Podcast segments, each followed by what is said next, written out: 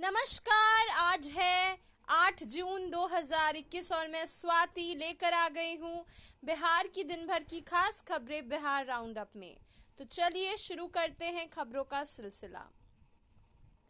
बिहार में कोरोना संक्रमण में कमी को देखते हुए सरकार ने 9 जून से लॉकडाउन खत्म कर दिया है। इसके साथ ही प्रदेश के विभिन्न जिलों में कहीं आने जाने के लिए ई पास की ज़रूरत अब नहीं पड़ेगी। लोग अपने निजी वाहनों से कहीं भी आ जा सकेंगे।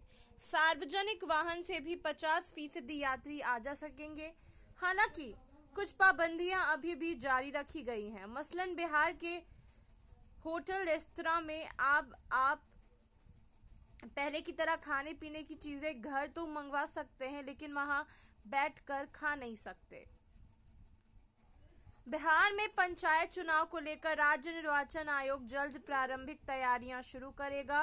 कोरोना संक्रमण के मामले कम होने के बाद लॉकडाउन में मिलने वाली रियायतों के आधार पर आयोग आगे की प्रक्रिया शुरू करेगा।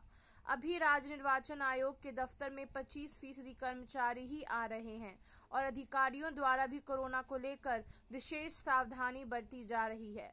सूत्रों के अनुसार राज्य में अनलॉक की प्रक्रिया शुरू होने से राज्य सरकार के दिशा निर्देशों के अनुसार आयोग आगे कदम बढ़ाएगा। बिहार में लॉकडाउन को खत्म कर दिया गया है। अब शाम सात से सुबह पाँच बजे तक नाइट कर्फ्यू रहेगी। निजी वाहन से आवागमन हो सकेगा। ऑनलाइन शैक्षणिक कार्य भी होंगे। मुख्यमंत्री नीतीश कुमार ने ट्वीट कर जानकारी दी। दुकानें शाम पाँच बजे तक खुलेंगी। लॉकडाउन खत्म करने के बारे में निर्णय बिहार के आपदा प्रबंधन समूह की बैठक में हुआ।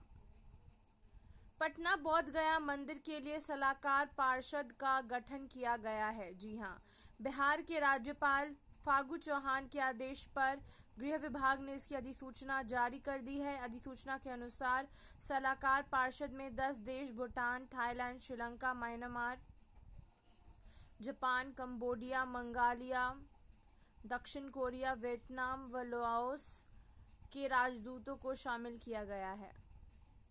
कोरोना के कारण भूमि सर्वे का फ़ील्ड वर्क ठप। अब तक सबसे बेहतर प्रदर्शन सुपौल का पश्चिमी चंपारण दूसरे स्थान पर। बिहार में शराबबंदी को लेकर सरकार हुई सख्त टोल फ्री नंबर एक पाँच पाँच चार पाँच पर दे सूचना, तुरंत होगी कार्यवाही किशनगंज में बनेगा leather processing unit hub Shahnawaz Hussain बोले, बिहार में टेक्सटाइल और लेदर पॉलिसी जल्द। पटना में मिले कोरोना के मात्र छियासठ कोरोना नए मरीज़, हाईकोर्ट ने पूछा, कितने पोर्टल पर है आंकड़ों की जानकारी? पटना में नहीं थम रहा है कोरोना से मौत का आंकड़ा, पिछले 24 घंटे में हुई 16 मरीजों की मौत।